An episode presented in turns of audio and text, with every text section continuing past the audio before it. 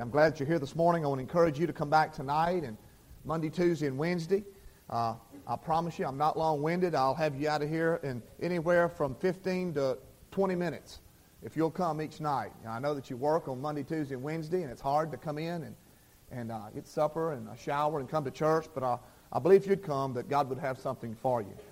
John chapter 8, verse number 23. Jesus said, You are from below, and I am from above. You are of this world, and I am not of this world. Verse number 24, I say therefore to you, you shall die in your sins. For unless you believe that I am he, Jesus said it again, you shall die in your sins. I drove up from Hammond this morning, and I was in Brother Mike's office before the service, and I read that eighth chapter of John. Jesus not only said that twice, but he said that three times. You shall die in your sins. Dealing with those Pharisees, uh, dealing with that uh, religious group, he told them three times. It's always been said when God really wants your attention, he'll say something two times. Moses, Moses, take off your shoes, you're on holy ground. Saul, Saul, why do you persecute me? So Jesus said this, for you shall die in your sins. He said that not only two, but three times.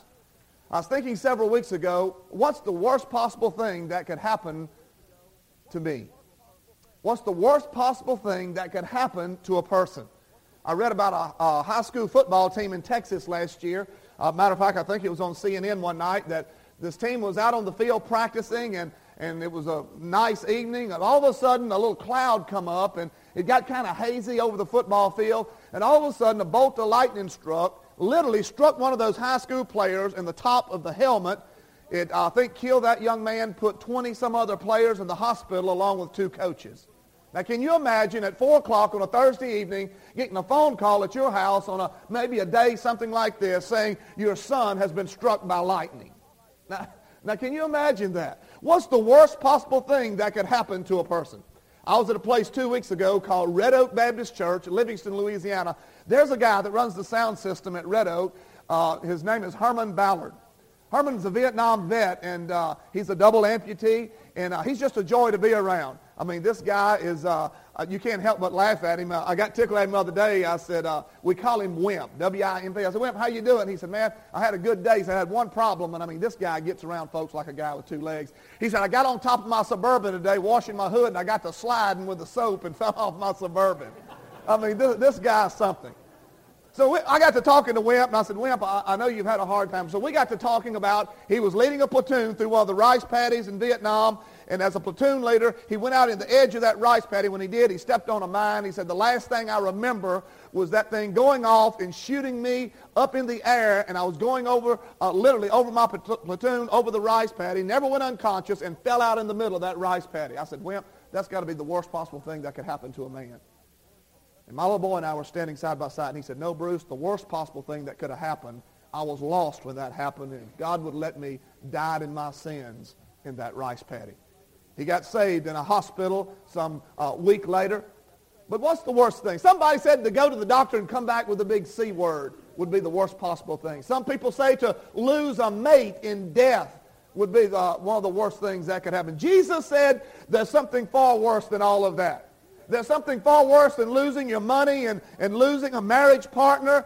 The, Jesus said the worst thing that could happen to a man is to die in his sins. Now, now what does that mean? What does it mean when a man dies in his sins? You know, I, am I'm, I'm so guilty, and so many people are so guilty so many times of using church words. You know, I mean, and they're not only church words, and they're not really Baptist words. A lot of them, a lot of them are Bible words. But we use words like uh, saved and, and born again. I heard a guy several weeks ago always use, want to use the word redemption. Redemption, redemption. Well, that's a good word, but folks, a lost man thinks redemption is something to do with S&H green stamps. You know, I mean, you don't have a clue what redemption is. What does it mean to die in your sins? Very quickly, let me tell you about that. First of all, if a man dies in his sins, it literally sends him to the wrong place. Now, now, what in the world are you talking about, Bruce? If I die in my sins, I go to the wrong place. Well, the Bible says over in Luke chapter 16, when that rich man died, that when the Bible says when he opened his eyes, he was in hell. You see, folks, when a man or a woman dies in their sins, it sends them to the wrong place. Now, this is the bottom line. The reason that we celebrate today is that Jesus died on a cross.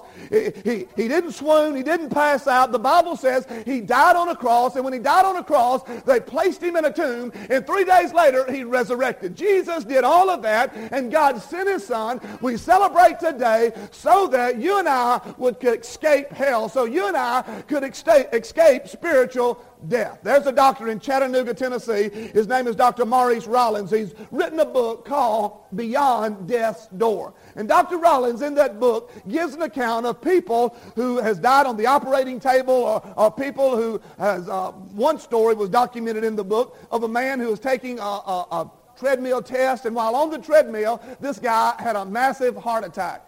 I mean, the guy went down on the treadmill and they worked on him. They shocked him and they worked on him for several minutes and brought this guy back. But when they were working on this guy and bringing him back from this death experience, this guy was screaming, Dr. Rawlings said, let me out, let me out. He was screaming at the top of his lungs, let me out, let me out. Dr. Rawlings, about five days later, while this guy was in intensive care, went in to check on the man. And when he went in, he talked to him. He told him about what had happened, what he was going to have to do in the days ahead as far as maintaining his health. But also, he said, when he got ready to walk out, Dr. Rawlings turned around and said, Sir, can I ask you one question? He said, Well, sure.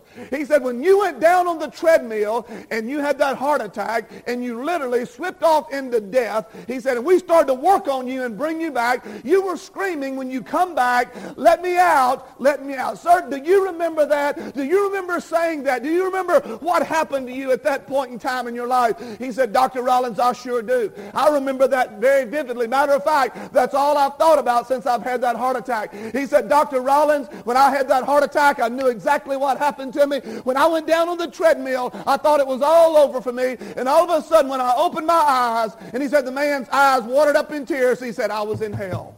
Dr. Rawlings, when I opened my eyes, I'm telling you, I was in hell. See, folks, when a man or a woman dies in their sins, it sends them to the wrong place. Secondly, very quickly, when you die in your sins, it subjects you to the right punishment. This is so what's so wonderful about the grace of God, folks. You don't get what you deserve. You know, everybody today is marching for this, marching for that, equal rights this. I want my rights. Folks, look at me this morning. I do not want what I deserve. If I got what I deserve this morning before a thrice holy God, I'd be dead and in hell. I've sinned against God. The Bible says I was born into sin. So when a man or a woman dies in their sins, it subjects them to the right punishment. Now, this is what happens, folks, with sin. Nobody, nobody ever gets away with sin. One of the two things happen to sin. You either get forgiveness of sin or you get judged for sin. One of the two things. You can't brush it away. You can't get, you, you, you can't get baptized and get forgiveness of sin. You either get forgiveness for it by confession and repentance of sin and by faith in the Lord Jesus. Or if you don't do that, you get judged for sin. Several weeks ago, uh, there was two little guys that pulled up in front of my house on bicycles with little short sleeve white shirts and a little black tie with all their paraphernalia in their little saddlebags on their bicycles. And they come parked at the end of my sidewalk, and my wife and I were inside. I looked out. My wife, I told my wife, I said, "Oh, Tress, I can't deal with that today." She said, Bruce, don't be ugly to those people. You're going to lose your testimony. I said, I'm telling you, I can't handle that today. I've got an evangelist that lives about three doors down from me named Leo Humphrey. Leo sends them to me all the time. Leo says you need to go see that guy three houses. I told Leo the other day, I said, Leo, if you send those Mormons back to me one more time, I'm going to beat you slap to death in front of the post office. We meet the post office every Monday. But those guys come walking up the sidewalk. They come walking up the sidewalk. Tressa said, you better pray about it. I said, okay, Jesus, thank you. they come walking to the, and they walk to the front door. They knocked on the door. They opened the front door. And to make a long story short, we conversed for several minutes. I said, look, I want to ask you something. I said, I want to ask you something. And I said, we can solve all this. I said, if you were to fall dead right now, I'm talking about, while you're standing on my front porch and my front door, if you were to fall dead with a heart attack, what would merit you into the kingdom of God?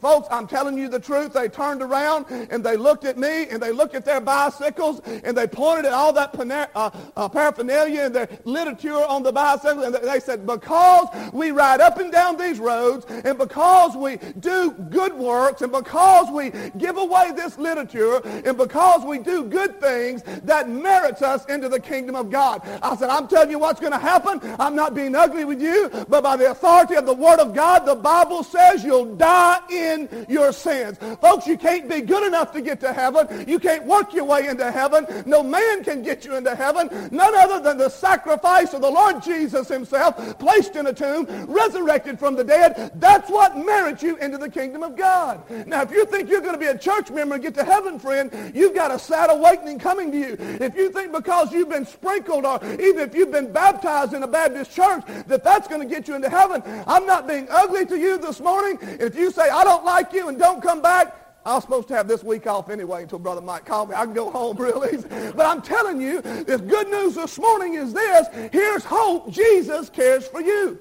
You'll die in your sins unless you repent of your sins, confess your sins, not to Mike Routon, but to the Lord Jesus himself, and then with a personal relationship as Christ to come into your heart. Jesus said, you shall die in your sins. Thirdly, very quickly, it separates you from the wrong people.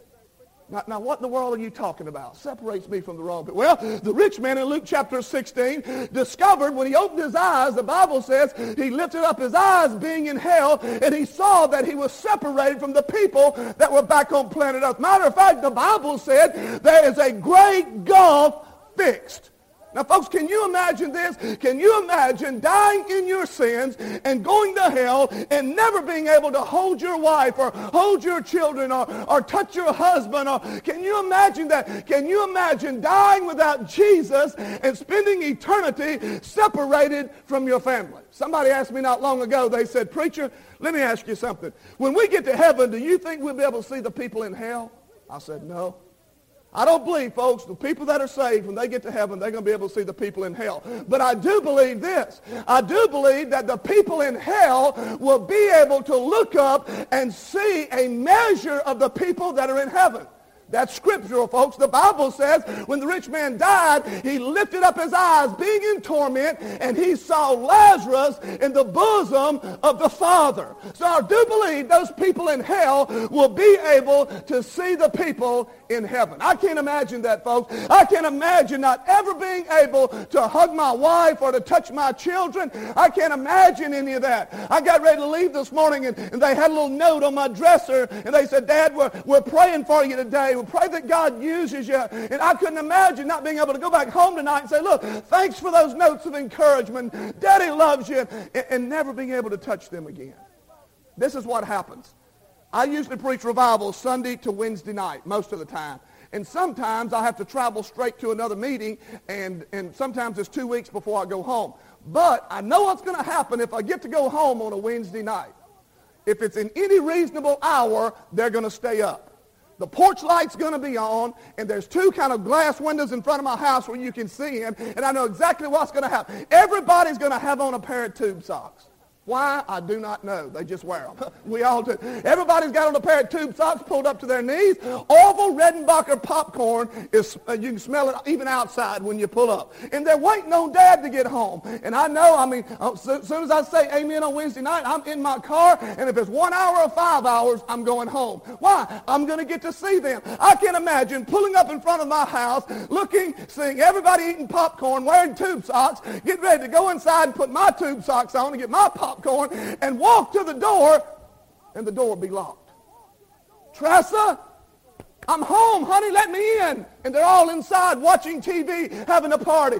Casey, Jamie, Taylor, Daddy's home. Open the door. I want to come in. And they never turn around, never look. Folks, I'm telling you, that would be hell enough itself for me. Not even thinking about never being able to touch them or hold them.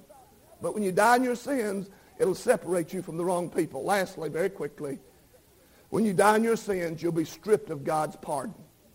Here's the bottom line, folks. Here you have a chance to be saved, to be born again. After death, you don't. I preached a tent crusade in a little place called Gilbertown, Alabama last year. During the last night of that crusade, there was a man that stepped out about three quarters way back of that old gospel tent, walked down that aisle. He was so feeble, he had to have two people help him on each side. They walked down with him. Seemed like it took him an eternity to get down the aisle. He was so feeble, when he got in the altar, Brother Mike, they gave him a folding chair, and he sat down in that folding chair. Those folks in that altar asked Christ to come into their heart that night, and they were saved by the power of God. What a great night in that meeting. But when the meeting closed and we started to take the sound equipment down and, and the men started to take the tent down, this elderly gentleman was sitting outside the tent in his car. Somebody said, Brother Bruce, this man wants to talk to you outside the tent.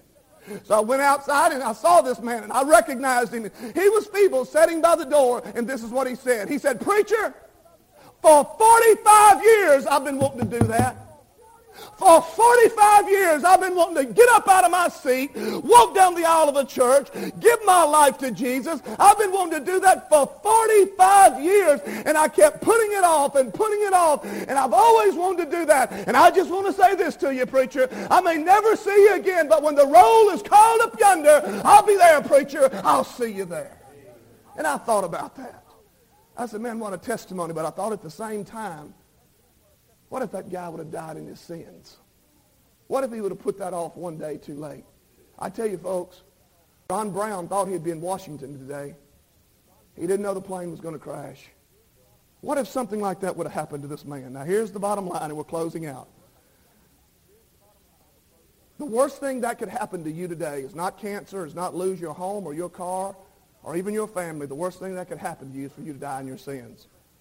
So I want to tell you this. If you go to heaven You've got to be absolutely perfect. Now listen to me before you judge. Not one sin in your life. I mean, you, if you go to heaven, you've got to be perfect. Not one sin. Anybody in here like that today? You're perfect? I didn't think so. Well, that tells me that nobody in here can go to heaven. Unless, unless God, in all of his wisdom, looked down on this mess and said, boy, what a mess. The whole bunch cannot have fellowship with me because they have a sin nature. I tell you what I'll do.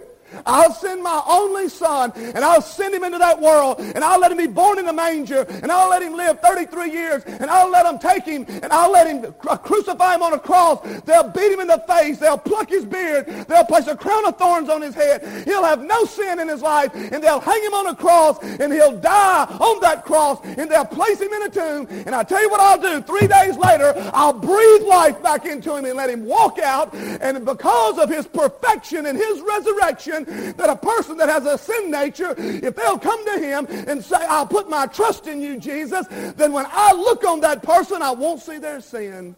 I'll see the blood of my son. And I'll pass over them from death unto life. Now, folks, I tell you, I'm just an old country boy God called to preach, but I've got this thing all figured out. If you're saved, Jesus lives in your heart. All you got to do is die. That's all. I mean, you, if you're saved, just die. That's all you have to do. And you've always wondered, how am I going to get there? I'll tell you how you're going to get there. The same way those guys did in Luke chapter 16, Lazarus did. He was taken by the angels into the bosom of the Father. How about you this morning? Life's greatest tragedies for you to die in your sins. Vicksburg, Mississippi, several months ago, uh, I was not there, but a pastor friend of mine was there. He said, Bruce, I saw something I've never seen before in my life. He said, a man died in that community and the pastor got ready to preach the funeral. He said he walked down up out of the, out of the, the bench and got ready to preach. And he said Clyde's body was lying in state in front of the church.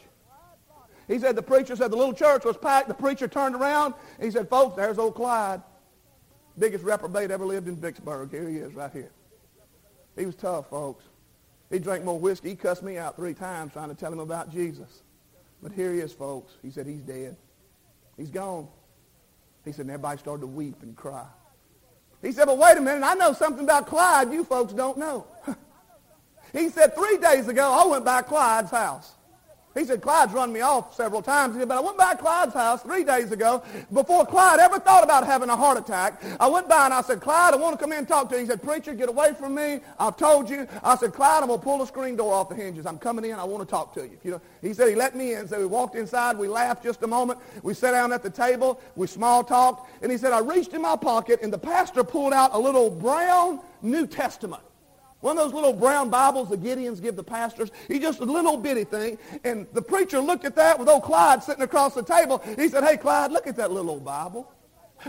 He said, that's, you know, he said, you know what that reminds me of? He said, that reminds me of them little handy-andy tools you get for Christmas. He said, you know, Christmas Eve, you didn't get that present, you run down to Walmart and get that $9 set of sockets, and you pull on them one time and they burst all to pieces. He said, that little Bible, he said, that's a little handy-andy Bible. He said, he said, I don't think it's nothing to that thing. And the pastor just threw it over on top of the table.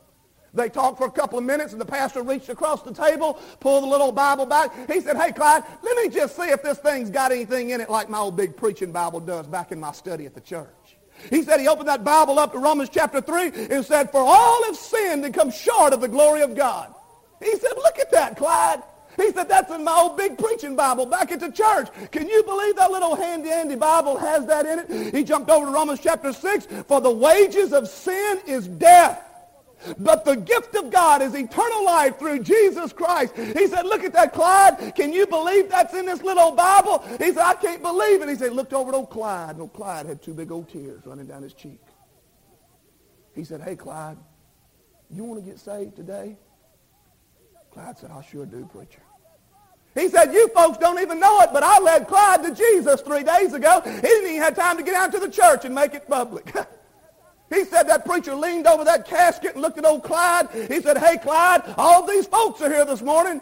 He said, matter of fact, I've got that little Bible, Clyde, I led you to Jesus with. That little handy-andy Bible. If you don't mind, Clyde, I'm going to put it over in the casket with you. And he said he put that little New Testament right over on old Clyde's chest. And he said, how is it, Clyde? He said, is it like I told you it was going to be?